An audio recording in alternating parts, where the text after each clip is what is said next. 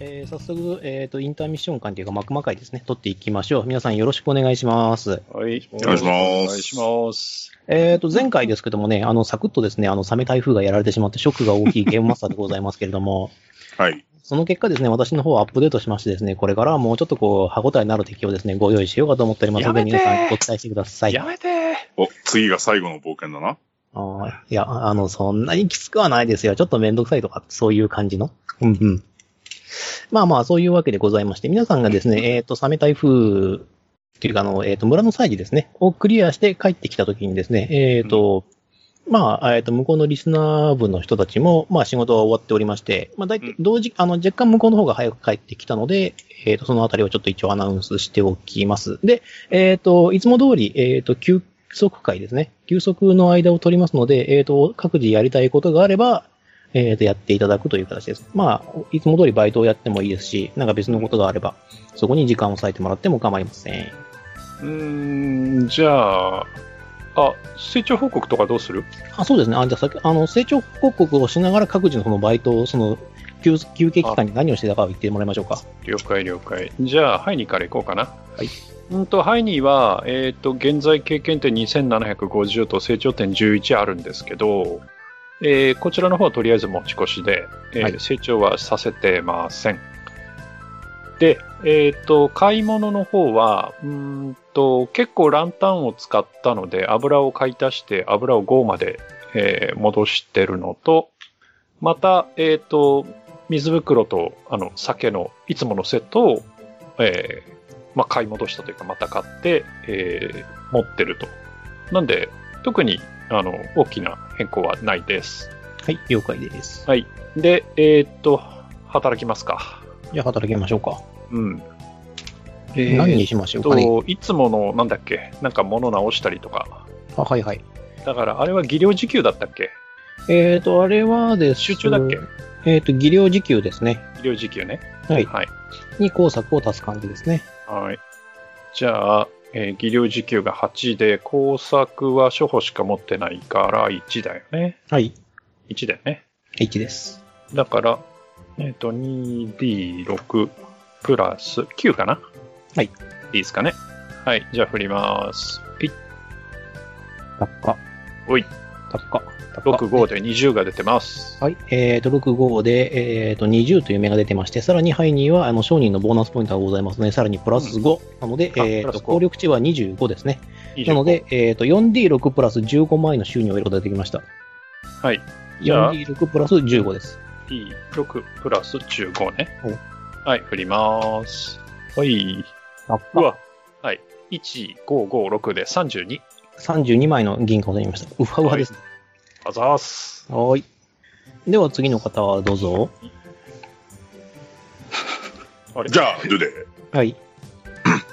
えっ、と、僕も、えっ、と、現経験点1750と、えー成長点が11あったんですけども、えっ、と、成長点を5ずつ使って、えー一般技能の竜の末裔と信仰心素竜をそれぞれ習熟にしました。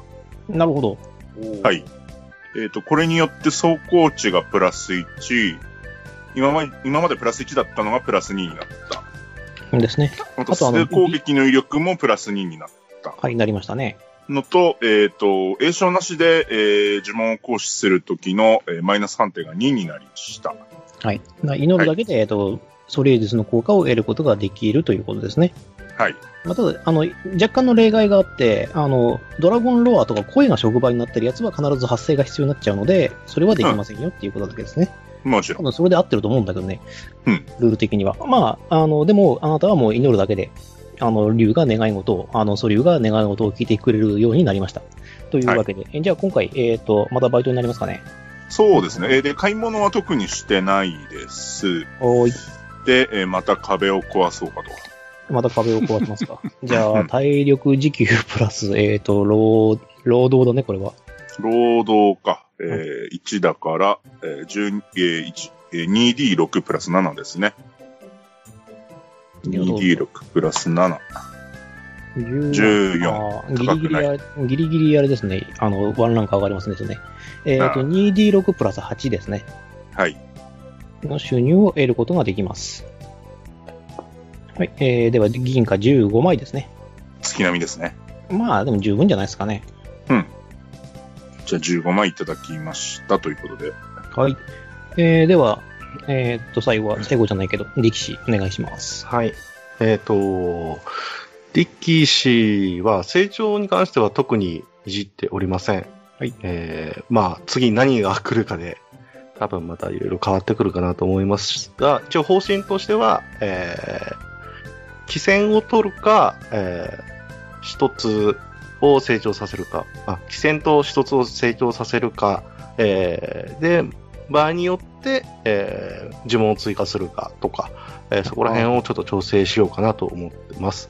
まあ、あえれですねあの、魔法戦士のどっちつかずになりならないように、どっちかを選択したいっていう。そうですね。はい。うんで、あの、まあ、怪物知識はまだ足りてると思うんで、まあ、そあんれあれを割と伸ばす意味がほとんどないからな。うん。うんただ、あの、どうなるかがわからないので、うん とりあえず、ここはからい。先はちょっとね、またレベル高くなってくると思うんで、もしかしたらは伸ばす機会があるかもしれないと。お買い物に関しましても特に、まあ、買うものがないっていうところもあるんですが、えー、やっぱり矢の種類っていうのをもうちょっと吟味したいということで、お金は貯めておく形で、あはいはい。あの今回からね、またあの追加でアイテムをいろいろと作ってありますので、あの、はいそのあたりはまた、えっ、と、どっかで発表したいと思います。 はい、ありがとうございます。で、あの、ここでちょっと GM に質問なんですけど、はいはい。矢が、まあ、基本的に20本力士が持ってるんですけど、はい。はい、追加矢になったら、上限って、なんか、制限かかったりするんですかね。えー、だから、矢筒に入る本数っていうのを決めてほしいっていう。うんうん。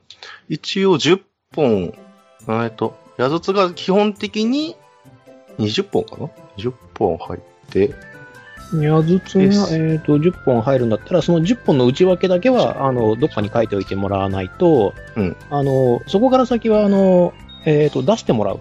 はい。えっ、と、袋からそのカバンなりなんないから、その予備の矢を、えー、と補充しない限り、その矢は使えませんよと。要するに普通の矢をこう補充してから、普通の矢で撃ちたいとか。はい。とかはできなくなっちゃうので、そこはちょっと注意してください。まあ、そんなにね、戦闘長引かないと思うので、じゃあ、えっと、それも考慮して、まあ、10本分うん。で、矢はまあ別で束ねてるっていう形の方がいいですかね。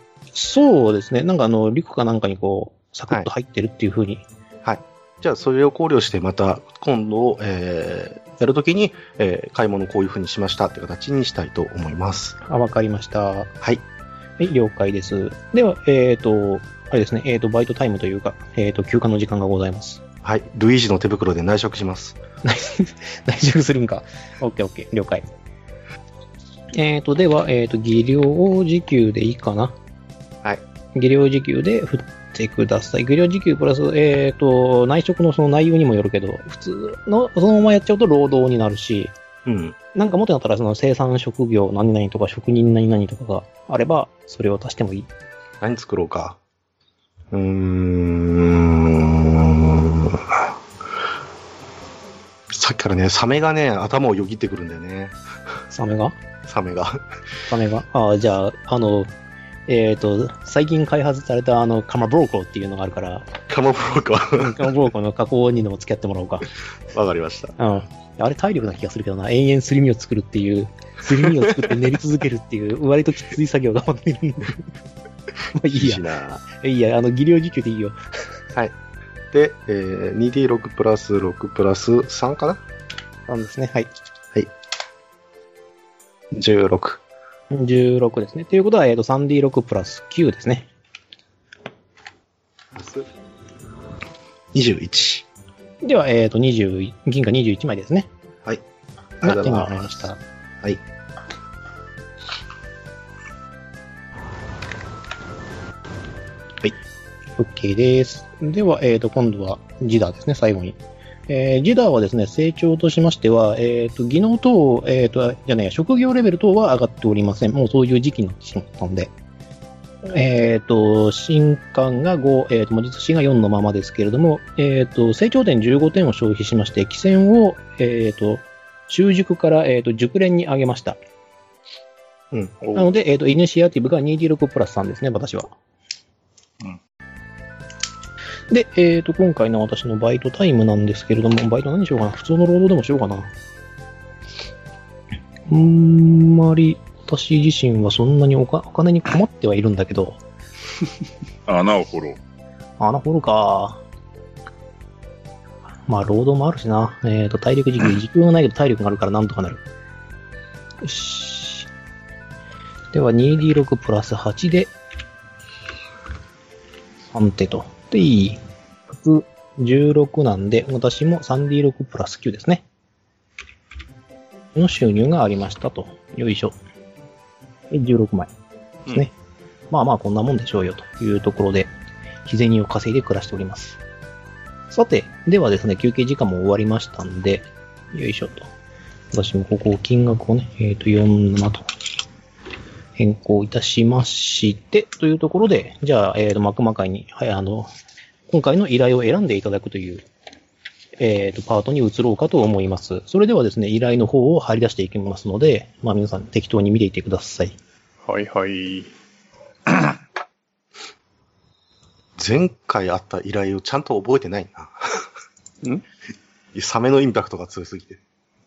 じゃあ、まず1番が貼ら貼れ貼られたんで読んでみるかな。うん。えっ、と、1番、毒の沼で、場所がモーデナ南西のエルフ森。お依頼主はエルフの村と。で、内容は森の一部から生物の気配が消えた、生き物の気配が消えたと。圧倒的沈黙がただただ恐ろしい調査を頼むということで、報酬は1人銀貨30枚となってますね。はい。で、2番。あれじゃあ2番読みますか。うん。GM なんか2番の後4番になってるよ。はい。えーこれにはちゃんと理由があります。あ、はいはい。お2番、えー貴族の遊び。えー場所、モーデナ北西競馬場。おーえー依頼主エクリプス。内容、最近話題の馬、ルクレールだが、明らかに強すぎる調査を、ん明らかに強すぎる調査を願いたい。ただ、ことは貴族間の問題になりかねない。慎重な対応を求めるし、何かが起こった時に、えー我々は君たちを助けない。えー報酬、えー一人銀貨30。うんもなるほど。なるほど。で、3番がなくて、4番がありますね。うん。で、これは別館の探索なんで、いつものやつですかね。あ前にあったやつです。前からずーっとこう貼り出されてるやつですね。でこれをこれは飛ばしていいかなうんうん。あいいと思いますじゃないじゃあ、続いて5番も呼びますね。はい。はい。えー死を意味する占い。場所、モーデナの町、愚者の宮殿。おん依頼主が、えーピピ・アイラーセン。えー依頼内容です。えー私は占い師のピピ、本来はやるべきじゃないんだけど、自分自身の未来について占ってみたの。それが何度占っても迷宮の奥で死を迎えるというものだったの。なぜそうなるのかはわからないけど、その原因が分かった気がするの。未来を変えるために手を貸してほしいの。報酬、銀貨1人15枚。占いを無料で1回。おーほ報酬なう。うんだ。ん。これ、場所、愚者の迷宮だね。あ、そうですね。愚者の迷宮でしたね。それは失礼しました。ね。うん俺がいつもの手で書いちゃうんだあ。の、占いのその館の名前が宮殿なのかなと思って。いや、さすがにそんな怪しいところにやってるわけにはない。いや、これ申し訳ない。ちょっとあの混乱させちゃいましたね。愚者の迷宮ですね。はい。はいはいはい。じゃあ、えっ、と、6番読みます。えー6番、武装した集団。えー場所、旧二能村。あ、あそこですね。えー依頼主は、えー一村村長。一の村の村長と。はいはい。で、依頼内容は、えー無人となった隣の二の村に武装した集団が住み着いたようだ。えー速やかに排除してほしいということで、えー報酬は銀貨1人20枚となってます。で、えー7番はいつもの愚者の迷宮と。はい、探索ですね。で、一応はいもう一回ですね、あの、4番の、えーと、別館探索っていうのがあるんですけれども、円通系からの依頼で、えー愚者の迷宮にて新しいスタンプが解消された。これは愚者の迷宮ではなく、独立した別館への鍵だということが分かっている。えー、血色が違い、力押しだけではどうにもならない様子。どうか力を発してほしいという依頼が入っています。えーこれが4番になります。でちなみに3番あったんですけれども、えー先にですね、えーと時間的な都合でありまして、あの、リスナー部がですね、先にあの、えー今回は、えーと、シナリオを選ばせていただきました。その結果3を選んだので3が抜けています。あなるほどう。あ、なるほど、なるほど。うん。その中身について知ることはできるあ3の依頼ですかうん。あ、もちろん。じゃあ、一応、一応ね念のため。うん。はい。じゃあ、えっ、と、共有メモに貼っておきますね。あえっとじゃあ、こんな依頼がありましたよってえっ、と、ビリ事情が一応言ってくれます。おは墓場の幽霊。ほう。おうん。うん。うんで場所がうんモーデナ所有の高級墓地。落ち。うんうん依頼主墓森。えーモーデナのために戦い死んでいった戦士たちが眠る高級墓地で幽霊が出たとの話が出たと。えー場所が場所だけに慎重な操作が求められる。一人以上の神官がいるパーティーに受けてほしい。ほう。これ言ったんだ。なるほど。運動開始に。いや、運動会をしてかどうかわかんないけど。うん。お椀のお風呂に入りに。ああ、かもしれない。はい。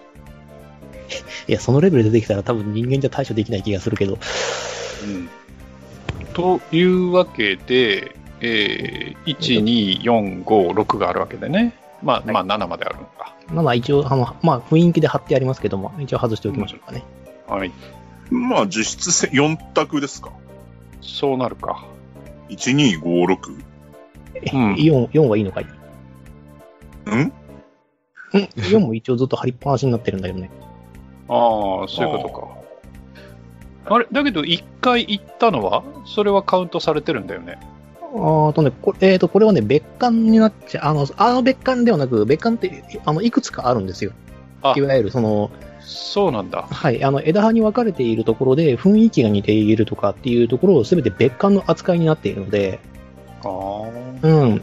えっ、と、だから、えっ、と、愚者の迷宮からワープアウトした先が、また新しいダンジョンになっていたと。で、ただここは、えっ、と、愚者の迷宮ではないというところは大体別館というふうに言われています。うんうん。例の、じゃあ向こうのパーティーと、うんと、共同で行ったやつではないわけだ。ではないです。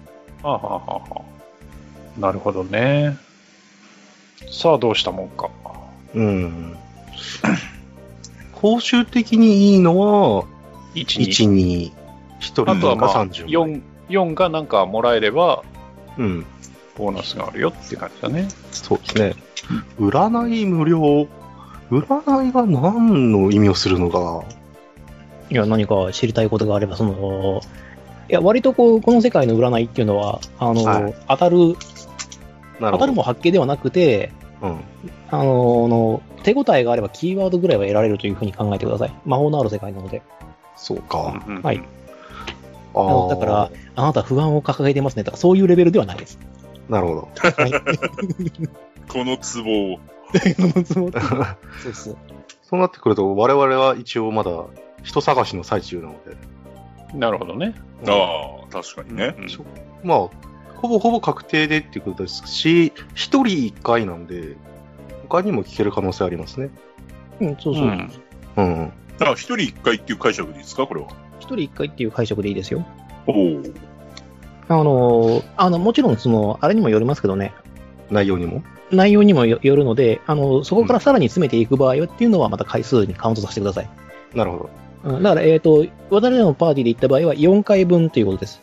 はい。で、うんあの、1回占いました。そこからさらに詳しい情報で、ここについ何かについてで知れたいです。占いますっていう場合は、まだ1回ずつにカウントに、うん。というふうな感じにしてくださなるほどね。い。はい。ただ、うん9、6番が9、2の村って、一村の村長ですけど、えっと、貴族絡みあのー一番、えーとね、2回目に行った、あの、きえー、あと、ファンガスによってうんうん。滅んでしまったのがだよね二の村です。はい。で、その時に、えっ、と、拠点として使わせてもらったのが一の村ですね。の村長の家です。はいはいああ、そうか、そうか、そうか。じゃあ、近いじゃ近いから、うん。動きやすくはありますね。ただ、武装集団、集団うん。まあ、ディキシー的には1が気になるけど、あんまり行きたくない感じですね。そうなんだ。そうそうですね。まあ、同族が嫌でこっちに来たってわけではないんですが、特定の人たちが嫌で 出てきてる可能性があるので、ああ、なるほど。そう、そこで鉢合わせたらちょっと気まずいかなっていうところはありますかね。うんうん。うん。ただまあ、同族を助けたいっていう思いは多分あると思います。うん。うん。だからまあ、どれを選んでもらっても構いませんし、えっ、と、詳しい情報が聞けるような依頼もいくつかあります。そうですね。基本的には、あの、うんエルフの村の、その、うん依頼に関して、あのー、詳しい話を聞くってなったら、宿にいるってことあ、います。あの、依頼人というか、その、まあ、うんそのに対する代理人みたいな人が、えっ、と、一応宿には詰めています。あ、そうか。はい。じゃあ話はじゃあまた、いつものように、一番から事情聞いてみるそうですね。うん。じゃあ、1番からでいいですかね。はい。じゃあ、そうするとですね、えー力士は一応顔見知りなんで知っているんですけれども、えあの、村長の息子である、えっ、とね、ガルバさんという方がいらっしゃるんですね。ガルバさん。男男です。はい。えーあとね、すごくエルフしている。うんあの、古典エルフしてる。うんあの、エルフ、エルフ至上主義じゃないけど、まあ、排他的な感じにはなってあ、そうそうそうそうそうそうそう。ちょっとあの、人を下に見る感じなんで、あの、はい力士もちょっと肩身の狭い思いをしたことがあるかもしれないと。そうですね。基本エルフ、えっと、ディクシーはハーフエルフなんで、はい。あの、村的には多分厳しい感じになってるとは思いますが、はい。はまあ、えーじゃあ、村長,、えー村長の息子であるガルバさんが、えーと、依頼に対しての質問に答えてくれます。えー私が依頼主の、まあ、代理人であるガルバと、えーうん質問があれば、えーそちらからどうぞと。で、ディキシーのことに関しては相手無視しております。うい。ん。まあ、まあいいけどね。うんただ、うーん、そうですね。ドワーフの話聞いてくれるのかしらリザードマンの話聞いてくれるのかしら。うん、何か下の方から声が聞こえるし、上の方からも声が聞こえるなって。よし、次行くか。ただ、そうですね。脅威としては何が考えられるのかな。ああ、それとか、うんそういえば見たことのある顔がいるなという。はい。まあ、あ最近の、最近久しく会っていなかったが、まあ、即体のようで何よりだと。なんか、ようわからん、こう、社交辞令をこう、ぶちかましてですね。はい、はいえーと君も知っていると思うが、村の中心部分から、あの、ああ言ってこう言ってそう言ってっていうところに村、あの、沼があるのを覚えているかねっていう。はい、もちろん。うん。いや、そこの、そこから先、てかその周辺から、えっ、と、いわゆるその動物というか生物が消えたんだ。うん。で、うんえっ、と、我々はもちろんその森の調和を愛する人間なんで、あの、種族なので、えー虫一匹いないという現状が、とにかく恐ろしい。うん。で、えっ、と、その、えっ、と、事実が分かった時点で、えっ、と、我々は、えっ、と、こちらの方に依頼を出すように、村長から言われた。だから私が来た。うん。うん。で、そこに関してはちょっとあの、裏の事情がございまして、力士はなんとなく知ってるので、ちょっと思い出してもらえるといいと思うんですけれども、はいえっ、と、その昔ですね、あの、エルフと人間は、えっ、と、川のことでちょっとね、揉めた時期があるんですよ。はいはい。んうん。で、えっ、と、人間からしてみると、もう、一世代前の話なんですよ。でも、エルフたちはみんな当事者なんですよね。うんうんうん。あの、年齢的な意味で。だから、ちょっと前のことなんですよ。エルフの生まれからすると。だから、えっ、と、基本的には、その、人間というものに、えっ、と、頼った方がいいというか、うん。えっ、とですね、力を試してみたいと。我々の役に立ってくれるのかどうかなるほど。っていうことに関して、いあの、テストということで、自分たちがやる前に人間たちに任せてみるというような風習が、えっ、と、村にはあったような気がします。うん。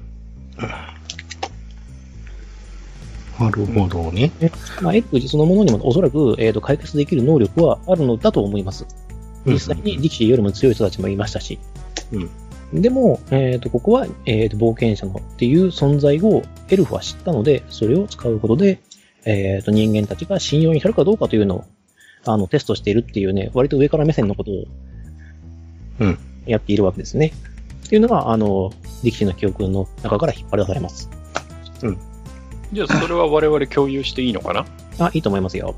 いい たいやだ、そのそれを、その、ん人間が一人もいないパーティーが引き受けるそうそうそうそう。そうそうそうそだう。から、あの、ガルバ君もちょっと困ってる感じですね。うん、ヒューマンがいない。人間側そうなんだ。が、外の勢力がどういうことかっていうことまあ、あの、そういやあの、大まかに囲ってしまえば、このモーデルに所属している以上は人間社会のに、あの、で、はいエルフじゃないっていうので、まあ、力士はちょっと違うけど。そうですね。えっと、ここからエルフの森っていうのはもう、えー、結構、歩かなきゃいけないっていうのはもう分かってて大丈夫ですかねうん、歩かなきゃいけない。そうですね。まあ、2日ぐらいはかかります、歩くと。結構近かった。うん そりゃ、だって川が、その、あれぐらい、あるくらいだから。そう、とは言っても、まあ、そこそこ歩きますよ、やっぱり。うんうん。ことで、うーん、そうですね。ただまあ、依頼が調査だから、うん。何が起こってるのかみたいなことに関しては、うん、分かってないわけですよね。そうですね。そうだねっていうふうに、うんあの、ガルマも、うん。まあ、そのあたりも含めて、できれば解決に、解決を望みたいところではあるが、無理だというのであれば、調査をして、えー、と、その情報だけ我々に渡してくれれば、私の方、私らの方で解決することは、おそらく可能であろうと。まあ、そうですね。おーでは同族のよしみで一応聞きますけども、もしこれの調査で原因があったとして、その原因を排除できたら、追加報酬とかはあるんですかなるほど。随分とこう、属性に染まった感じがするな、ディキシーという。それ とも。これが冒え険ー者ですから。となるほど、そうなのか。はいい、やあの、そこに関しては、そうだな、交渉次第でもあるし、うん相手のその、脅威のレベルにもよるうん。な。だかなら、る例えば我々にしてみても、まあ、手痛い、こう、被害を食らうであろうという相手を、例えばその、そちらの方で処理できたのであれば、えーこちらも追加報酬を払うことに何の意義もないと。うん。うん。うん。えーっと、まあその本格的な調査はしていないとはいえ、うん。こういうことが起こっているということを認識しているということは、えーっと、エルフの誰かが足を踏み入れたんだと思うんだけど、その、そそのことが起こっている地帯に。そのエルフは無事に帰ってきたの。無事に帰ってきているし、今も元気にしてるし、ピンピンしている。うん。ああただ、何しろもうその一帯に生物がいないと。そうそう。そうなると、あの、我々は音でわかる。うんうん。うん。そこ、え、死んでいったのか、それともいなくなったのか。えっ、と、見ていた話、あの、入った、その、若いエルフの話では、死体が見えなかったと。だから、より恐ろしいと。で、えっ、と、我々のその普段の生活の中で、例えばその動物の死体が転がっているというような事態は、報告を受けていないから、だから、不気味だなという。うん。なるほどね。うん。その、依頼の名前がうん、毒の沼ってなってるんだけど、うん。その毒っていうのはどこからあ今、ー今の話を聞くとなんか、毒って全然関係ないようにも思うんだけど。もちろんその通りなんだが、我々が一応考える中では、おそらくその沢っていうかその沼のところに、えー毒性の生物が住みたい、住み着いたのではないかという推測でしかなく、ああ、この依頼の名前にさせてもらった。で、仮にもしその毒だった場合に、対処できるような装備や魔法を持っている冒険者に頼まないと意味がないなというふうな、うんうん。うん、考えで、えーと、こういった名前を付けさせてもらっている。うん。対処はできますな。我々解毒ってなんかできたっけまあ、あの、ギダーは持ってませんけども、まあ、アンチドゥーテがあれば、うん。あ、自打できないんだっけうんギダーはね、解毒はできないんで、あただ、あの、周辺、もし、その、あれがあれば、ジョーカーで毒は消せる。一旦、うんあのその毒を食らって、継続ダメージを食らってる時の消すっていうのはアンチ童貞じゃないと。あの、ああ、あだからそのむ、沼の環境の改善っていう意味では、自打があ、できる、対できる処。できるよね。できる。うん。じゃあ、うん、村長の息子さんに、死んだ人物は、最近、来たり、い見やかけられたりとか。君もよくわかってるとは思うが、えーっと、エルフのむ森になかなか入ろうという人間が、うんここ最近、ここ最近、過去100年ぐらいでいるというのは、あの、カルシニアぐらいだろう。うん。うんそれ以外には、まあ特にその人間が入ったとかっていうような気配は特になかったように思う。なるほどね。うん。まあ、とりあえずはこんなとこですか。うんそうですね。うん。うん。では、も捕虜しで気が向いたらよろしく頼むと。。はいガルバは言って。では、えっ、と、次ですね。次はどこに行きますまあまあ、2番。競馬場。あ、競馬場ですね。うん。競馬場の支配人ってことかなああ、では、あの、えービリジ城からですね、あの、はいこのエクリプス様というのはですね、あの、ここのモーデナの、えー、と競馬を仕切ってらっしゃるあの貴族の方です。はあはおうで、えっ、と、もしお会いになるのであれば、まあ、あの、こちらの方でアポイント取っておきますけどっていう。うんうんじゃあ、アポ取ってもらってる間ほあそうだね。うん。ね。うん。では次ですね。まあ、えっ、と、4に関しては前に確か聞いた記憶があるので、か、はい、うん飛ばします。はい。じゃあ5ですかね。うんはい。はい。えー、ではその、まあ、その後のズバリ、えっ、と、依頼主のあの、ピピさんがいらっしゃいます。はいはあいち。なみに女性ですね。うんはい、えー、で、人間です。はいはい。はいで、あなたたちがもしかして私の依頼を受けてくれるのっていう。話を聞きに来ました、とりあえず。 な、あ、そう、そうなのえっ、と、じゃあ、何でも聞いてちょうだいっていう。うん。自分の自身の占いっていうのは、いつ頃やられたんですかえっ、と、占いを覚えてすぐかしらね。すぐうん。だからもう少し幼い頃よっていうふうに。あ、じゃあ結構前だ。うん。では、なぜ今頃それを依頼にあーっと、そうね。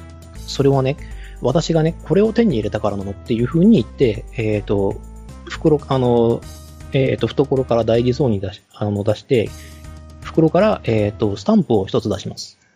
スタンプ。はい。おっとおこれは、えっ、と、愚者の迷宮のスタンプで、うん。うん。 14階に直通するスタンプなの。 14。う。うんん。うん。もし、えっ、と、私が迷宮で、その死を迎えるという未来が確、えっ、と、変わらなかった未来であるならば、ほぼ間違いなくここだと思うのね、っていう。ほう。だってそうでなければ私は、迷宮に行かなくても、行かなければ死なないんですもん。うん、うん、うん。そうでしょ。ょ。うん、で、私は、えー自分自身のことを占って、自分の死が確定し、か要するにこ、ここに行ったら死にますよっていう、確信があるの。迷宮に入ったら。うん。でも、あの、幼い頃から何度も何度も占っても、必ず迷宮の奥で死を迎えるっていう未来が出てくるの。うん、うん。で、あの、私自身実はあの魔術師で、えっ、と、助っ人でこう冒険をしたりする、している時に、えっ、と、まあ、このスタンプを手に入れることができたんだけれども、うん。ということはっていうことじゃない。なるほど。うん。まあ、運命がそちらの方に向いているっていうのは間とい違うふういなにさそう。間違いなさそう。で、うんじゃあ実際、迷宮にも入ってんのえっ、と、愚者の迷宮の1階とかには行ってます。ああ、ああそ、うん。なるほど。うなんだ。えーと、原因が分かった気がするっていうふうになってるけど、そういう意味での原因原因っていう。うん、そうね。だから、私はこのスタンプを使って、えっ、と、愚者の迷宮の14階に行かなきゃならない理由が未来にあるはずなの。ほだから私は必ず迷宮に行って死を迎えるんだと思う。うん。う。で、おそらくそれ以外の選択肢を取っても死んでしまうからだと私は思うのね。うん、うん、うん。そうなってくると、調査っていう形で愚者の迷宮に行く形になるけど、ピピさんはついてくるか来ないかって言っつたいらてい、く、ついていく、ついていく。ついていく。いいよね。そらそうか。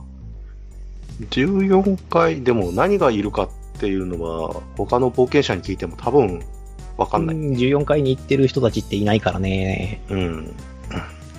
で、我々が行ったところは最大3 3回階。うん。不安だなでも、あれからだいぶ強くなってからの話だからね。ちなみに、その、うんと、迷宮での死因までは占えてんのいや、あの、そこまでははっきりとはわからない。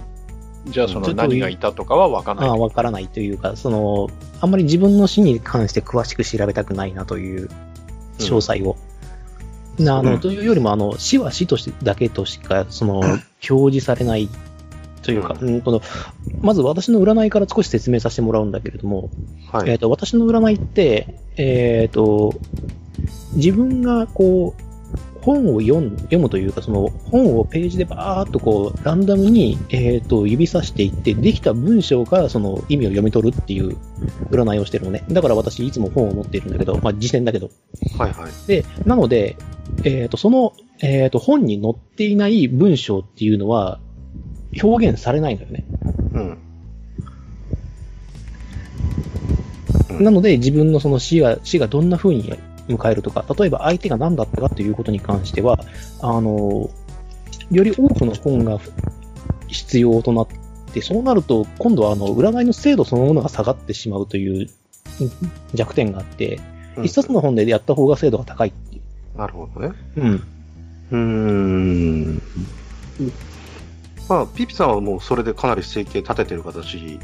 そうね、あの、冒険者のお手伝いとか、その助っ人で、あの、魔術師として助っ人で入るとか、そうでなかったら、あの、占いで設計立てていく、うん。一応冒険者っていう認識で大丈夫認識で大丈夫。はい。えー、等級は等級は、えーと、これは、だから、えーと、鋼鉄。ああ、まあじゃあ一回で帰ってきて、そっから、というか。うん。まあ、結構そこそこはある。あの、魔術師レベル5なんで。もっと頑張っていいと思うよ。 まあでも、そっか。あの、あでも魔術師シングルで5しかないから、うん相方っていうか、その、他のパーティーに入った方が生存率が高いっていう。そうですね。うん。うーん。興味はあるけどね。ちなみに、その、 えっと、お前がやってる占いは、あの、仕事として引き受けたときは、どれぐらいの対価でやっているんだえーと、まあ、恋占いとか、そういうのだったら銀貨1枚でやってるし、あの、どれだけの難易度かによって値段は変わってくるかな。うん。なるほでど。もまあ、難しくても銀貨15枚以上の依頼は私だと受けられないかもっていう。あうん、うん。だからそれ以上払ってもらっても、その、あの、詳細がわかるタイプの、まあ、所詮占いなので、うん。なるほど。ということは、実質、金貨30、銀貨30枚。あっていうことだね。う。。うんああ、でも、うん。そうだなあ正直今回あんまり外に、外っていうか、遠出がないのような気がするので、1、2、5、6で。あれ、愚者の迷宮のさ、スタンプってさ、うん。いきなりそこに飛べるのはいいけど、帰りってどうなってたんだっけああ、帰りはですね、そこもご心配なく、あの、14階にはテレポーターがありますので、うん。はい。だから、探索した、終わったらすぐ帰ってこればいい。そう、1階に戻っ、一階のその入り口に戻ってこられる。うんまあ、1回分潜って、ね、で、依頼報酬もらえるんだったら、割と美味しい仕事ではあるはず。ただ、どんな連中がいるのかわからんからね。わからん。まあ、あと、占いが本当に正しくて、その運命を変えられないってなったら、ちょっと目覚めの悪い仕事にはなる。うん。ピピさんは、我々がもし、我々っていうか他の冒険者でもいいですけど、行った時に、こう、運命を変えられるっていう確信的なものはある。ないなだい。よね、これがまた。難しいんだけれども、あの、もし運命が変えられるんだったら、私の未来って、あの、別のところで死んでる未来が映ってもいいと思うのよね。うんうん。うん。で、でも、えっ、と、私が何度占ってもこの迷宮で死ぬっていう占いし、占い結果しか出ないうん。っていうことは、あの、おそらく私はその中でベストの選択をした結果が、どうあがいてもここにしかこう集結しないっていうことだと思うの。うん。えっ、と、私自身もその幼い頃から自分の死について、あの、散々見せつけられてるから、いろいろやってはみたんだけれども、今のところその結果が覆っているってことはない。だか、ら、私自身は自分、自分自身を鍛えて、で、あの、この死の結果を覆したいと思っている。だから、えーとこうやって冒、あの、で、今ここで、初めて暗示的な意味でもあるかもしれないけども、14回の直通のスタンプを手に入れたということは、おそらく私は14へ行けということだと思うのね。うん。ということを考えると、えっ、 と、もしそうだダったメじゃらねえ、か。うんあの、運命は変えられるんじゃないかなと思う。帰れないな、それはな。そうですね。逆に迷宮に近寄らずに冒険者続けてたら無敵なんじゃないかうん、そうね。でもその場合は、あの、より悪い死というのが訪れるんじゃないかなと思うのよね、私自身は。悲惨な感じというか、ああうん。運命いろんな人を巻き込んでとかね。ただ、まあ、うんプレイヤー発言ですけど、うこの人が助からなかった場合、その後の占いの占いはできないわけですよね。そうなるね。うん。いや、それは、うん、しょうがない。そうがないね。だから、もし依頼を受けるとしたら、あの、二人ぐらいは先に占ってもらう。まあ、あの、お試しで1回ぐらいだったら別にちゃんと受けてくれるんだったらね、1回は、うん、そりゃ、あれだし、あの、私もその、ええーと、この死の運命から逃れられるかどうかっていうのはわからないから、えーと、しらあの、依頼を受けて、えーと、冒険に出発した時点で、この依頼は成功とさせてもらいます。なので、あなたたちが生きて帰ってさえ返すれば、えーと、冒険者の宿で報酬は受け取ります。その銀貨15枚はね。うーん。もうそんな便利なのだったら、先にこっちが銀が15枚払っても占ってもらっちゃうっていう。 ねそう。そういうこともあるにはあるんだけど、ままあ、あそれなまらあまあそれで別に構いませんけど。うん。そんなね、シナリオブレーカーはしませんが、ね、とりあえず、えー、もう聞くことは特になくなってしまった感はあるんですけど、うん。うん。このピピさんの運命は変えれるかどうかっていう重責 が、ただただ残ってますが、そうだね。うん。他、聞くことありますない。 あっさり。あまりにもなさすぎるからね、うん。 14回の情報が。うん、ううんん。あの、もし、あの、仮にそこまで潜った冒険者がいたとしても、その情報を他に売らないからね。うん、うだん、からそもうそこからはもう完全に財産だからさ、1回、2回、3回とかだったらさ、あの、先輩とかがいろいろと教えてくれるかもしれないけど、 うん。うん。そこから先の情報って割とその、重要度をはましていくわけじゃん。そうですね。 そうなってくればこうなるか。うん。で、犯人はさんはどうですかと。うん。とりあえず、うん次行くか。次行きましょうか。では、えっ、と、6番なんですけれども、えっ、と、これはですね、えっ、と、代表者いらっしゃいませんので、おあやの、、市村に行かないと、えっ、と、詳しい情報は分かりませんと。ただ、あの、依頼内容が依頼内容だけに言ってしまったら、もう受けてもらったというふうにあなるほどなりかねませんということは、あの、ビリ事情が言ってくれます。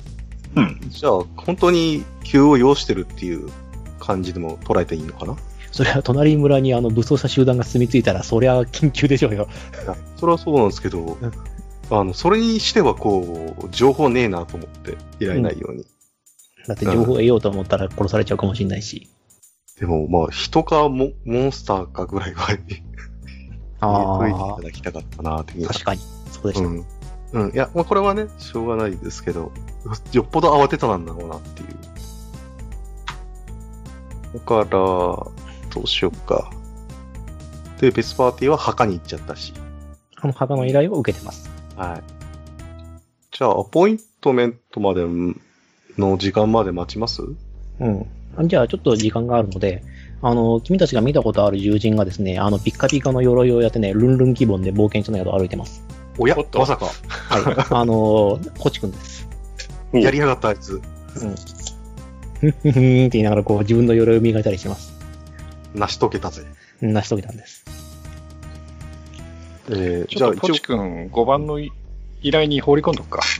5番。ひでえ、ひでえ。 あ、でも、冒険者、まあ、仲介するのもいいけど、だって、それ、戦乙女の、あれだよね、関連のやつだよね。うん、そうそうそうそう。これをね。死死とか跳ね返せるんじゃないかな。うんどうだろう。あの、ただ、あの、ポチ君の鎧には、あの、無数の尾はついてないよ。そうあか。の、ハートがこう、ハートがこう、直列に連なってるような尾尾はついてないよ。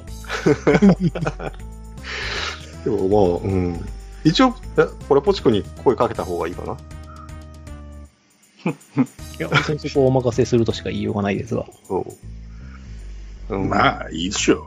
えーただ、あの、そう だな。いや、一応その、銀髪のあの女性の、あそこで見かけたかどうかだけ聞いとこうかなと。ああ。うん。ちょちょっと話しかけます。はいはい。ワンワンって言って。はいご機嫌だね。うん。そうさ、えー君たちみたいに冷たい人間ばっかりじゃないってことは分かったからねっていう。ごめんね。 向こうも向こうで緊急要請だからさ、っていう。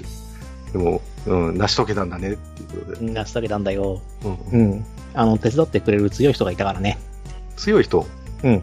冒険者で冒険者で。おお。それは一人でうん、一人だった。えー、それはよっぽど強いね。うん。で、もう、道中は安全に道中は安全に。うん。で、そっか。で、結局、その、えっ、と、ダンジョンだっけうん、そう、あの、試練のダンジョン。試練のダンジョンを見つけて、で、いろいろ持って帰ってきてっていう。そう、突破して、うん。うん僕はこのヨレを手に入れたんだけども、うん。あの、あのお姉さんは何にも手手に取らずに、ここじゃなかったって言って、別れた。それって、銀髪の女性じゃないよね。ん銀髪のすごい綺麗な人だったよ。目は赤かったの目は赤かったよ。よく知ってるね。そういうことか。っていうことは、え冒険者の宿に、酒場で誰か見てんじゃねえのうん、なんかちょっと勘違いしてるみたいだから一応言うとこね。僕もあの、誰も受けてくれないから、しょうがない一人で行こうと思ったら、道中でお姉さんが声をかけてくれて、うんそれで一緒に行くことになったんだよっていう。えーでも、依頼の紙はあそこにしか貼ってないよね。持ってないよ。まあだから一人で行く決心をして、うん。行ってる途中で会ったっていう。そうそうん、でも、彼がそういうことを、あ、でも、人づてに聞いた伝聞たまたまなんじゃないたまたまたまたまってあるう。人は運命には逆らえませんから。死ぬなよ。でもここじゃなかったわっていうことは、何か探してるわけだよね。うん。何か探してるみたい。うん。でも、そおの姉人さん、お姉さんは、その、結構いっぱいあ、あの、お金になりそうなものもいっぱいあったんだけども、うんそれもいらないって言ってて、でも、僕としても、あの、この鎧以外を持っていくのは何か違うなと思ったから、持ってこなかった。うんうんうんその人は次どこかに行くとかって言ってた。うーん、そういえば自分のことに関してはほとんど喋んなかったなポチ君のことばっかり喋ってたのうん。ああ。それはいいとして、その人は剣を使ってたのうん、剣を使ってた。レイピアだったよ。レイピア。もう本当にイメージとして符合するけど。なんか魔法とかは使ってたうん、使ってた。強かった強かった。なかなか難しいな。話を聞きに行こうと思っても確か遠、ちょっと遠くの村に行かないと、うん、ね、その人の写私、真その、うん、お姉さん、あ、あの、そうだね。えっ、と、ジャンセニア湖だから、えっ、と、一週間。で、しかもおそらく情報は少ないだろうといううん、だろうねっていう。ところであって。そうか。でも、モーデの周辺にまだいるってことは分かったね。うん、いやそう。。わかんないいんじゃないない。うん、でもまあ、少なくとも、この、えっ、と、あなたたちがサメの依頼をクリアしているときには、モードの周辺にはいました。した。うん。で、それが何日ぐらい前 ?5 日ぐらい前。うんだからそれはもうほら、休み期間があるから一週間以上前だよ。うん。うん、まあ、うん何かを求めてここら辺周辺を行ってるってのはあるけど。まあだから今後、うんそういう系のクエストを見たら気にかけた方がいいっていうことじゃないそういうこと そうなってくると、今回の依頼だと、今回の依頼はないんじゃないかな。ないか。うん。そうだな強いて言うなら5、いや、ないだろうな。ないな一いや、1の可能性はうん。地もあるかな。それでも、まあ、うん。うん、目的のものをだって、で、い優しくて強かったっていう話なんで、うん、イメージまああんまり、あの、そうね、あんまり優しくしてもらえなかったかもしれないけど、でもちゃんと、ね、面倒見てもらったし、うんうん。とてもありがたかったわんって言って。だからもう、東東京に関わらずもう強さを持ってるっていうことで、うーん、そうだな虫関連ではないと思うし。まあ、でも、うん。とりあえずは、こいつにはこれ以上聞けることはないんじゃないか、ないかな。うん。それは俺に聞かれても困るわ。何、何を答えればいいのか。うん、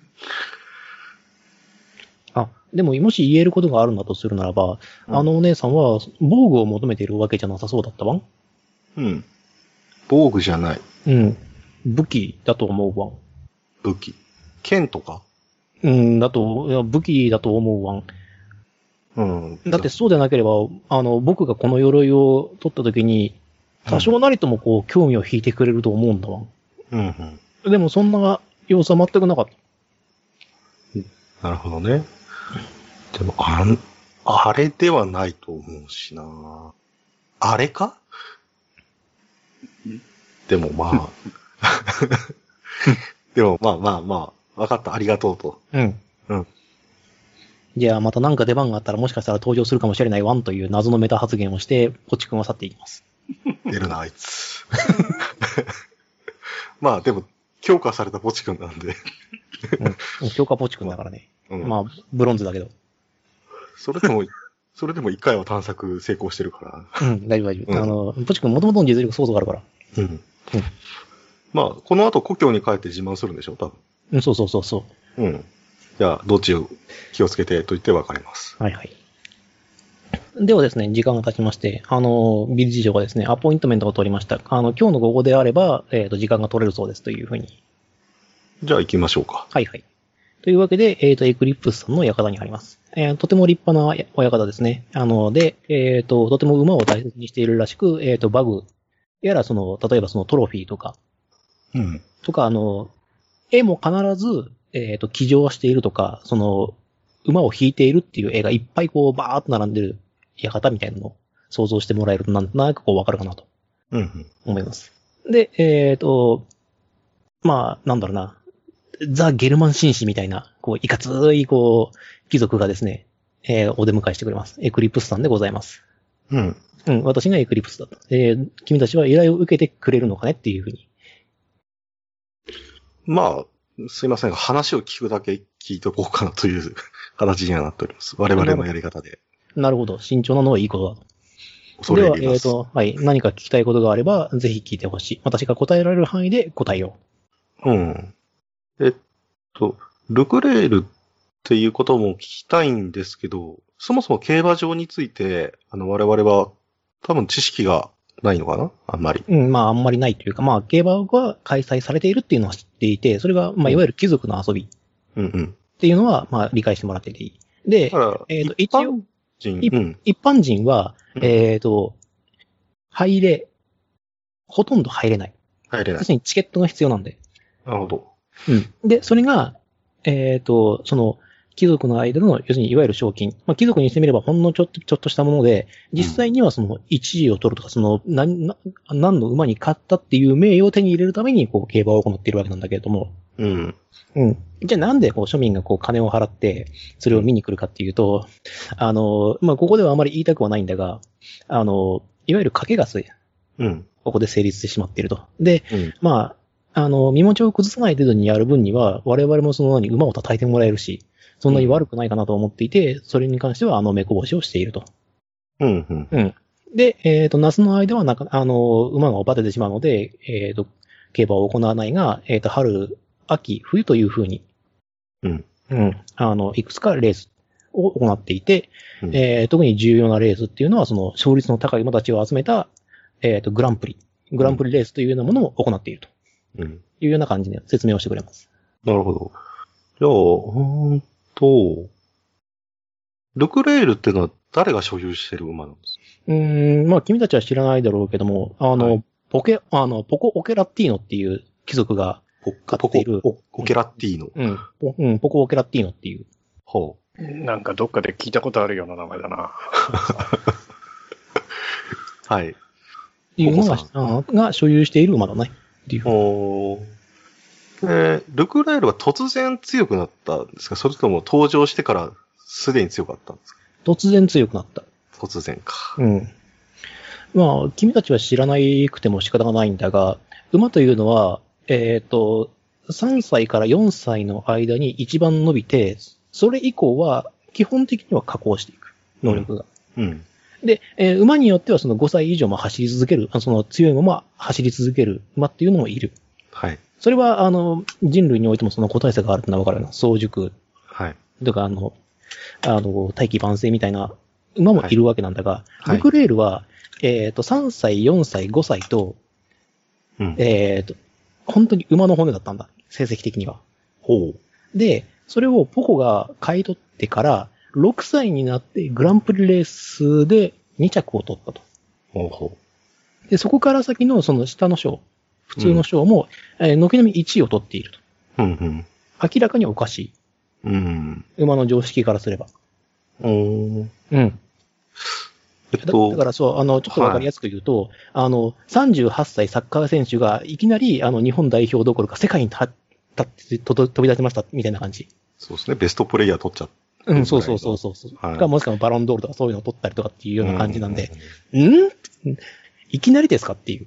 うんうんうん。確かにそれはおかしいですね。うんちなみに乗ってる人とかっていうのはあまり関係ないってことは分かってる感じですか乗ってるひ、あの、そう、機種に関しては、えっ、と、はいこちらの方で用意しているので、その公平性を期すために、うん。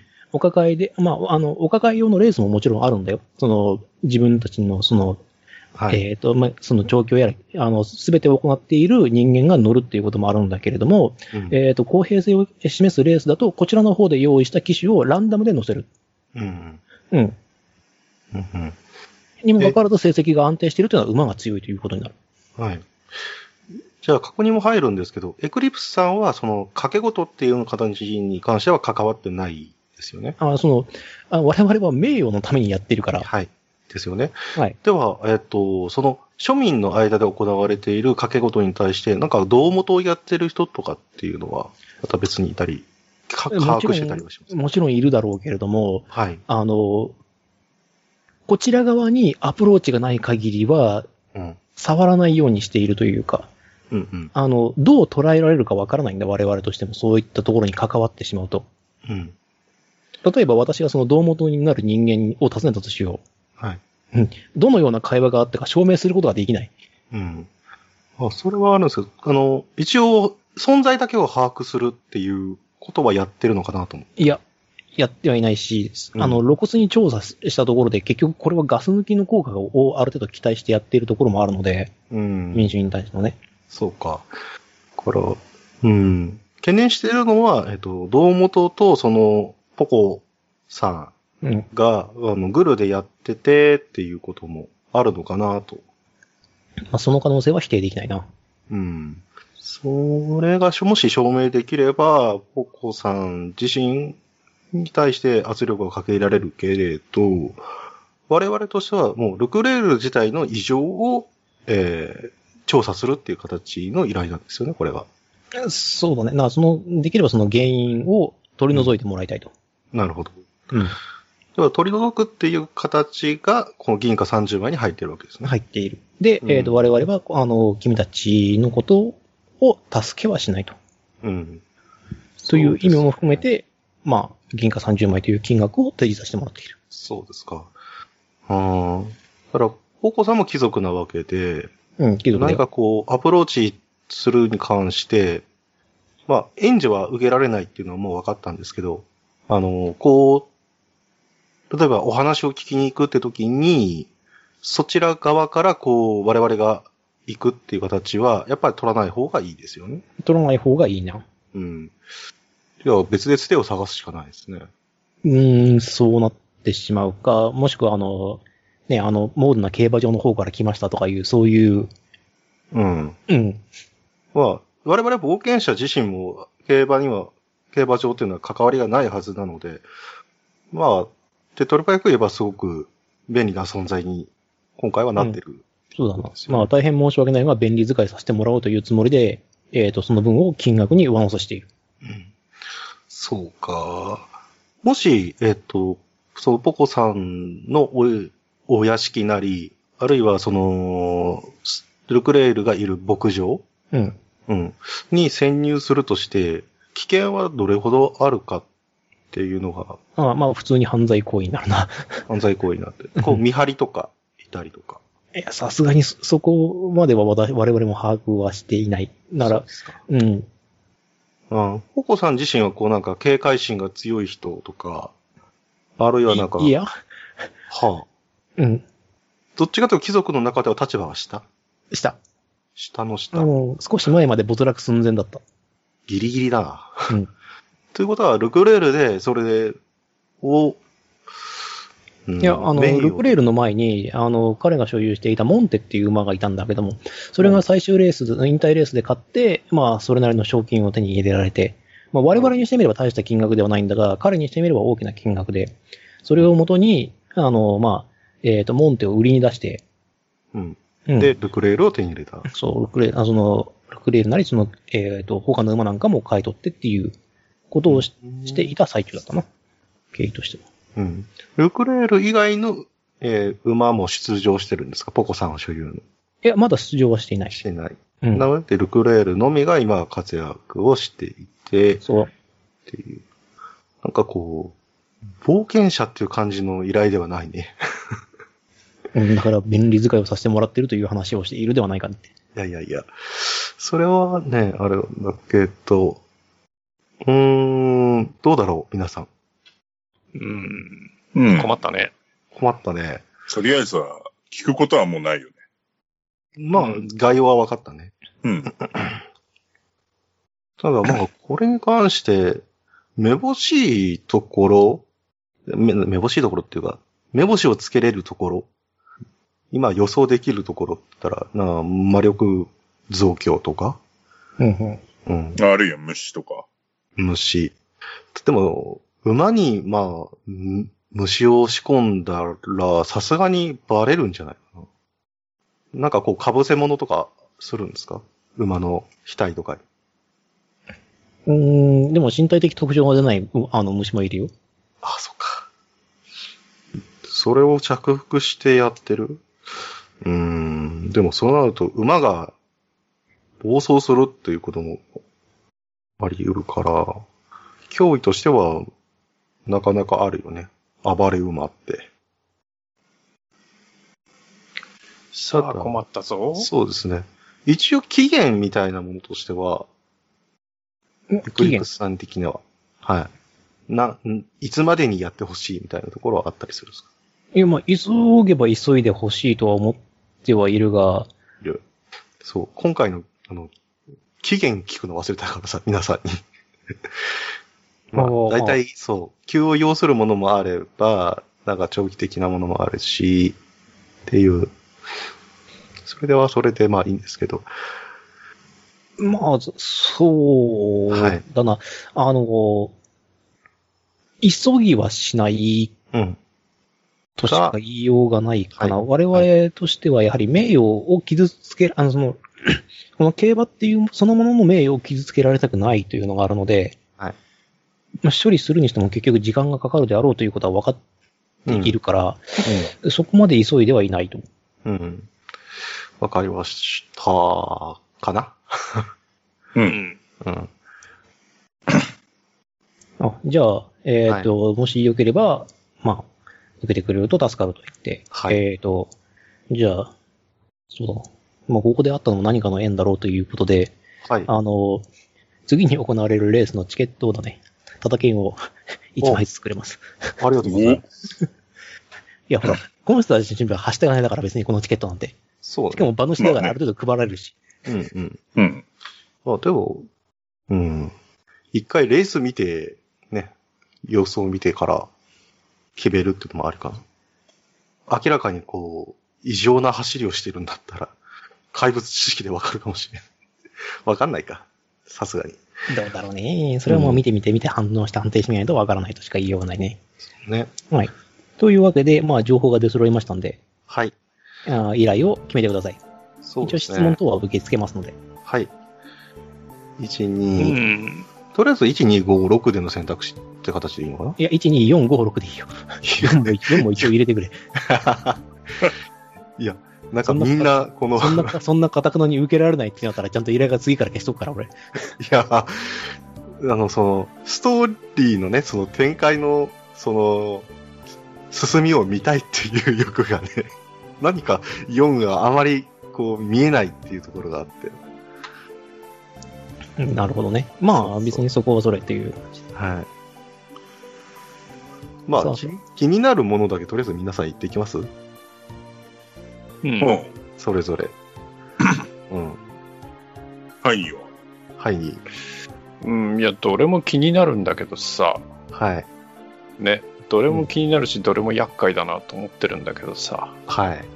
あの、すでにつながりのあるひところの話っていうのが6なんだよね。そうですね。うん市村村長からの依頼の旧二の村調査。調査そ排除。う。だから、ちょっと6が気になってはいるんだけどね、うんただ武装集団相手かっていうのがちょっとあって、うん、なんなかん、とも決めあきれれないでですいる。よね。冒険者というよりは、うんあの、町に頼めよっていう気がしなくはないです軍ね。軍隊的な感じだよね。ううんん。うんなんだ、まあ、それを頼める形になってないのかなっていう。なんか事情があるかもしれないし。うんあーまあ、そうね。うん。あの、村長たちの頭からすると、まず冒険者っていう頭があるから。まあ、そっか。うんうん。ただ、まあ、気を要するところもあるし、市村潰れたらなかなか冒険者としても厄介だね。うん。で、ドゥビンさんはえっ、と、ドゥ的には2はなくて、にはない。えーというのが登場人物の名前がことごとく縁起が悪い。なぜエエ クリプスだの、オケラだの、 はい。うん、乗り気じゃない。乗り切れない。あるあーうん、興味があるのは1か5ですね、ドゥ的には。うんうんうん。うん。なんか6は、え俺らの仕事がみたいなところがちょっとあるから。うん、うん。そうですね。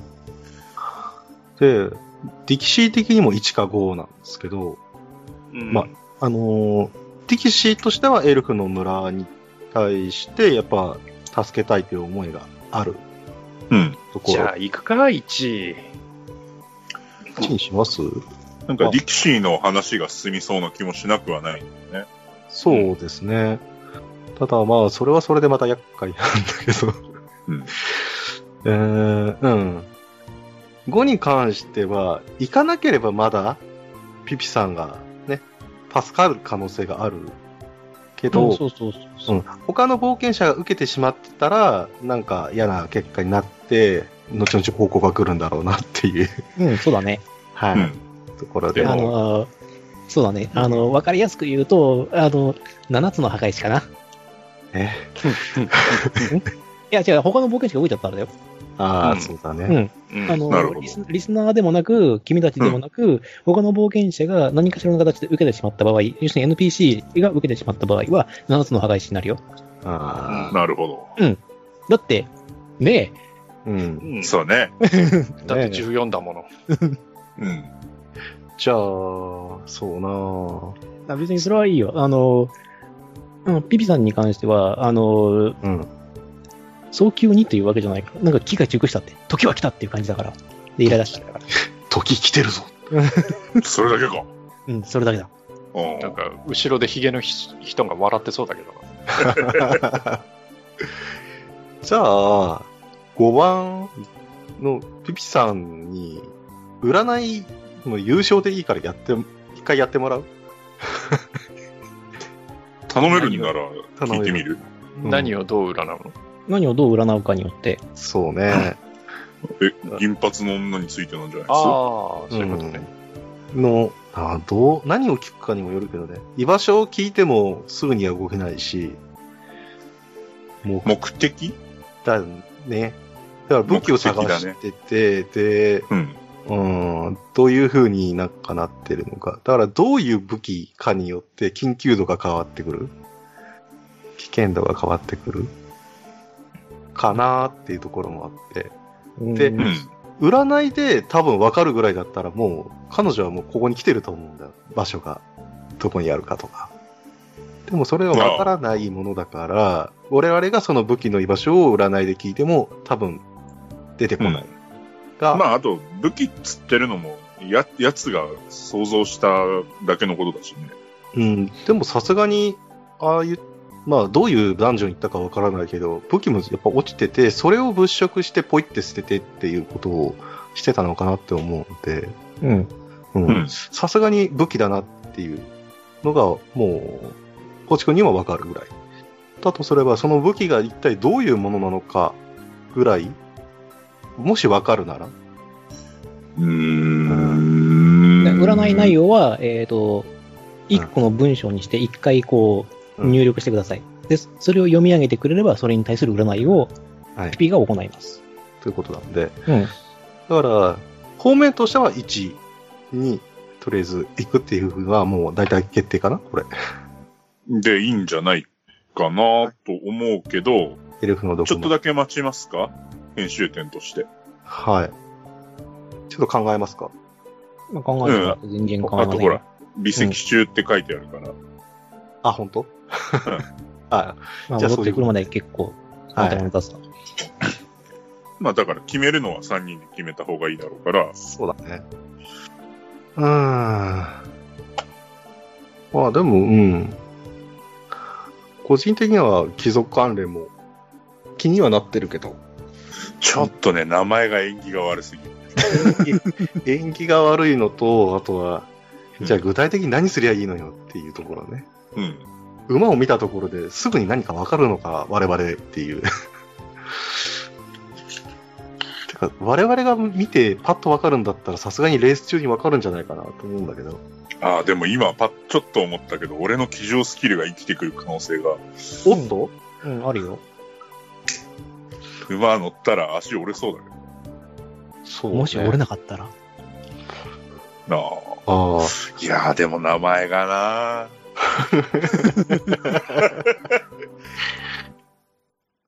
まあ、では、毒の沼に関して言えば、もしかしたら、あの、魔族関連ああ、うん。うん。まあ予想だけどね。命を奪う、しかも丸ごとっていうんだったらもしかしたらそれでもあるし、まあこいつを放置してたらもしかしたら、モーデナー、だから川あたりに近いんだよね。多分沼が。あ沼あ、という下か。流になるね。うん。もしかしたらそういう生物が上がってきて大変っていうことになるかもしれないし。いやー、さすがにそんなことはないんじゃないですかね。わかんないから言ってんの。どうなんですかね。うん。まあ、そういうものもあるし、ストーリーが進むっていうのも確かにそうだしね。なう ん大丈夫、一応全部進むよ。それはわかってるけど。全部進めるよ。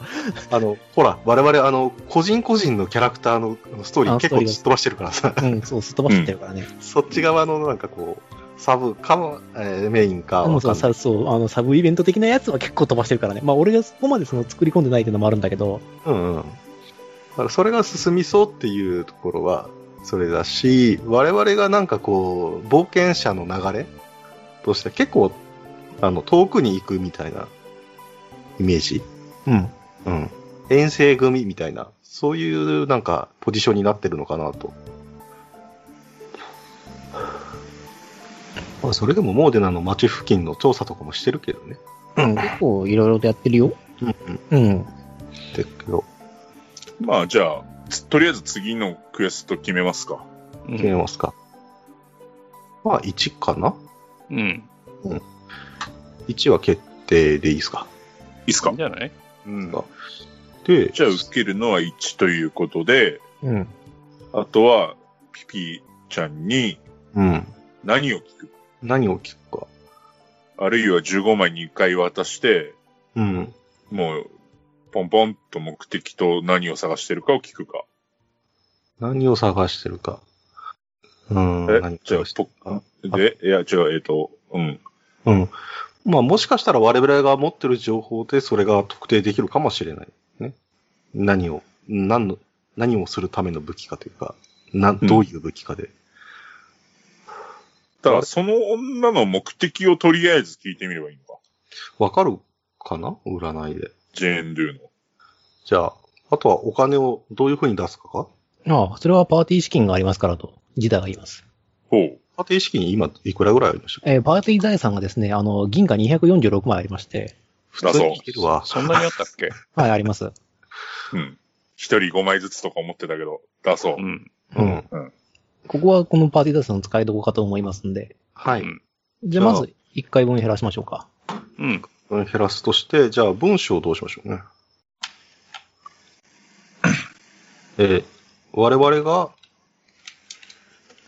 追っている銀髪赤目の赤目目の女女の性の目的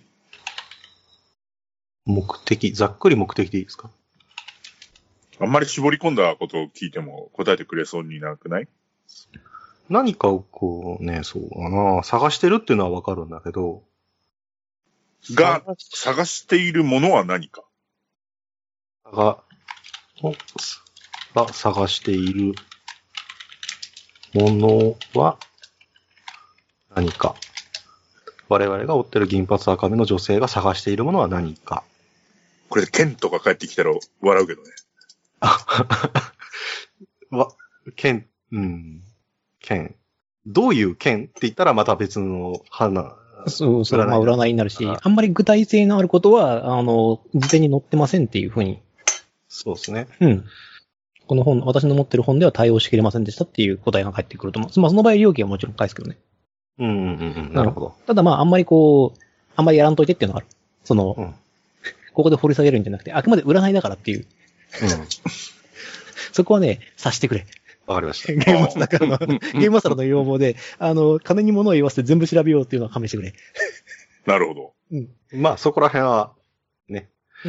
だけど、じゃあ、な、えうん、いや、うん。うん。ただ、あの、ピピさんの助言では、その、えっ、と、占う対象というのは漠然とした方がいいという。あの、対象はしっかりしていた方がいいけども、うん。あの、目的は何とかいう風にしてくれた方が、えっ、と、占いは分かりやすく出る。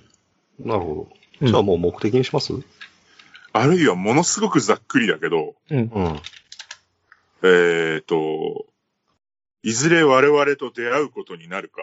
ああ、そういうのがありますよ。そういうのも別に全然あり。なるほどね。うん。そういう占いを使ってもいい。多分出会うだろうから。でも、ここで出会うと出るならば、いずれ出会うっていうことには、未来が確定するわけだから、あーかなりのそうかメタ発言だけども。 なるほどね。うん。そうすれば逆に今度目的とかをそんなに気にしなくてもうん。良くなるのではっていうう。ん。でも、ほら、それで戦闘になった時に、その武器か、ものか、を使ってきたらどうするかっていう対策は、うん そこまでのことがわかるかなっていうね。そうね。うん。だから、例えば、もし本当に危険なもので、だったら、その武器はどういうものかって聞いたら、世界を脅かすものですって帰ってきたときに、やべって思うだけになっちゃうん。う。うん。だからもうちょっと、その、どういう作用が起こるかっていう、うんまあでもそこまで聞くってなるとやっぱ別口になるんじゃない別口になるか。うーん。じゃあ、とりあえず目的にします目的にしますか。一回目は。はいはいはい。多じゃあ分、多文章分、やれてあと一回ぐらいだと思う。そうですね。では、我々が追っている銀髪赤身の女性が目的が何か。うん。では、占いましょう。ということで、まあ、銀貨15枚を払って、では、占ってみますね。ということで、ピピが占ってくれます。はい。文章は残しておきます。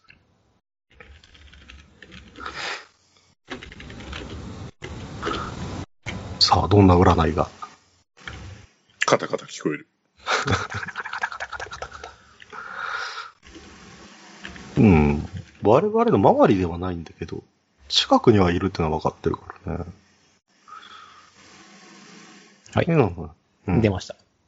えー、占いの結果が、肉親の死、復讐、仇討ちうんうん。ほう。というのが、まあ、辞書で出たと。うん。なるほどね。でも、あっちの村、まあ、徳、え、故郷の村うん。が、まあ、当院にしてもなんかこう、滅ぼされたとか、襲撃されたとかっていう話は、ないです。特にないですよね。はいうんまあじゃあ、武器とかではないっていうか、武器とかを探してるとしても、うん。それはあくまで手段としてであって目的ではないっていうことだね。はい、そうです。そういうことですね。はあはあだからこの復讐を遂げるために必要な何かを探してるっていう可能性はあるけれど。う。うんんで、うん普通の武器とかではもう、立ち打ちできない相手っていうことで。まあきっとそうなんだろうね。そうなってくると、そうだなああれの可能性高いんだけど。 うん。まあまあまあ。あれまあ、いい実のところ今のところ我々関わりないじゃないかそうだね。後追いだもんね、基本的には。らね。うん。なんか行くところで聞くことがしばしばっていう。うん。で、おそらくはそれは偶然であると。うん。今のところは偶然だと。もう一回払ってさっきの聞いておきたい気がするんだけど。うん。聞くとするとどうかしらもう15枚払って。15枚いるのか知らないけど。まあ、15枚以上払ってもらえれば。うおん。おー。1枚2枚の話じゃないと。うん、1枚2枚の話じゃなさそうです。えーもう一回頼んでもいいっすいいんじゃないうん。書くね。はい。肉親の死、復讐、仇討ち。ただ、そっか。この文章だけだと、肉親の復讐っていう形に見えるけど、肉親の仇討ちっていううんことではない。文章にはなって ないからね。それを確定しないよ。定しない。うん。あくまで占いだからある程度ふわふわしたこう答えになるのは勘弁してくれ。はい。うん。だから、肉親のそのルートを辿っていこうと思っても、もしかしたら違うことになるかもしれないっていう、うん。なーっていう。じゃあ、これを聞こうと思うんですが、よろしいですかその女と我々はいずれ関わることになるか。よろしいでしょうかお二方。はうい。ん。いいんじゃないじゃあ、はいもう15枚払ってはい。聞こわかりました。では、占いましょう。辞書引いてます。う。パラパラパラパラパラ。なかなかシュールな絵面かもしれないけうど。ん。しかもこの後、やらない、受けないっていうね。 そんな人に占ってもらってる。いやいや、そこは、だって、これは仕事として依頼してるわけだから。そうだね。基本3ワードなんだなまあでも共有財産をね、使う機会がなかなかなかったんで、あれですけど、うんあ、占って交わることもある。そのまま物語が終わることもあるだろう。だが、関わることにな ると。はい。なかなか難しい。占いだからこういうもんでしょいや、あの、結果として、うん我々は、彼女を見ないっていう こともあるっていうことが今、示唆されまして、はい。そのまま物語が終わることもあるだろう。だから、バックボーン的には彼女が、こう、動いていて、それが作用してくるっていうのは、あると。それでも、我々がこう気にしてたけど、そんなに気にしなくてもいいんじゃないかっていうところが今、出てきてるよね。しかも交わることもあるだから、我々の選択肢次第っていうことなんでしょうね。そうやね。うん。未来は確定していませんから。うん。ただ出会わないけど、出会わない可能性はあるけど、関わることはある。関わることになること。になる。うん。関わることになるんであれば、逆に、ほっといてもいいのかなそれは私にはわかりやせんな。わかりません。まあ、とりあえず、いいのでは。いいね。うん。うん。ただまあ、そうだな、復讐することによって彼女が、なんかね、無茶をしなければいいなというふうな、ま気持あ、ちでその辺、何にも知らないからね。こっち知はらないからね。本人まあに向直こうも接こっちのことは知らないだろうしね。うん。知らないか。まあ、わかりました。では、いずれ、あの、依頼を受けてくれることを望みますというふうに言って、日々さんは、まあ、自分の家なり、まあ、もしくは冒険者の家で待機するなりということになります。とりあえず早まるんじゃないぞとだけつ伝えておこう。あ、はい。あの、時が来るのを待ちますと。うん。はい。うん。ではですね、えー、と今回の、えー、と依頼はですね、まあ、全くあの今の流れとは全く関係なく、えー、と1番、毒の沼、えー、とモードの南西エルフの森にあるエルフの村の、えー、と依頼を受けることになりました。はい。はいえーはいではですね、えー、と今回は、えー、とここまでですね、うんということにしたいと思います。では皆さん、お疲れ様でした。おお疲れ様でしたお。疲れ様でしたお疲れ様でした。おーい。さて、毒の対策しとかないとダメかいそうアだねンチ童貞開墾もアンチ童貞。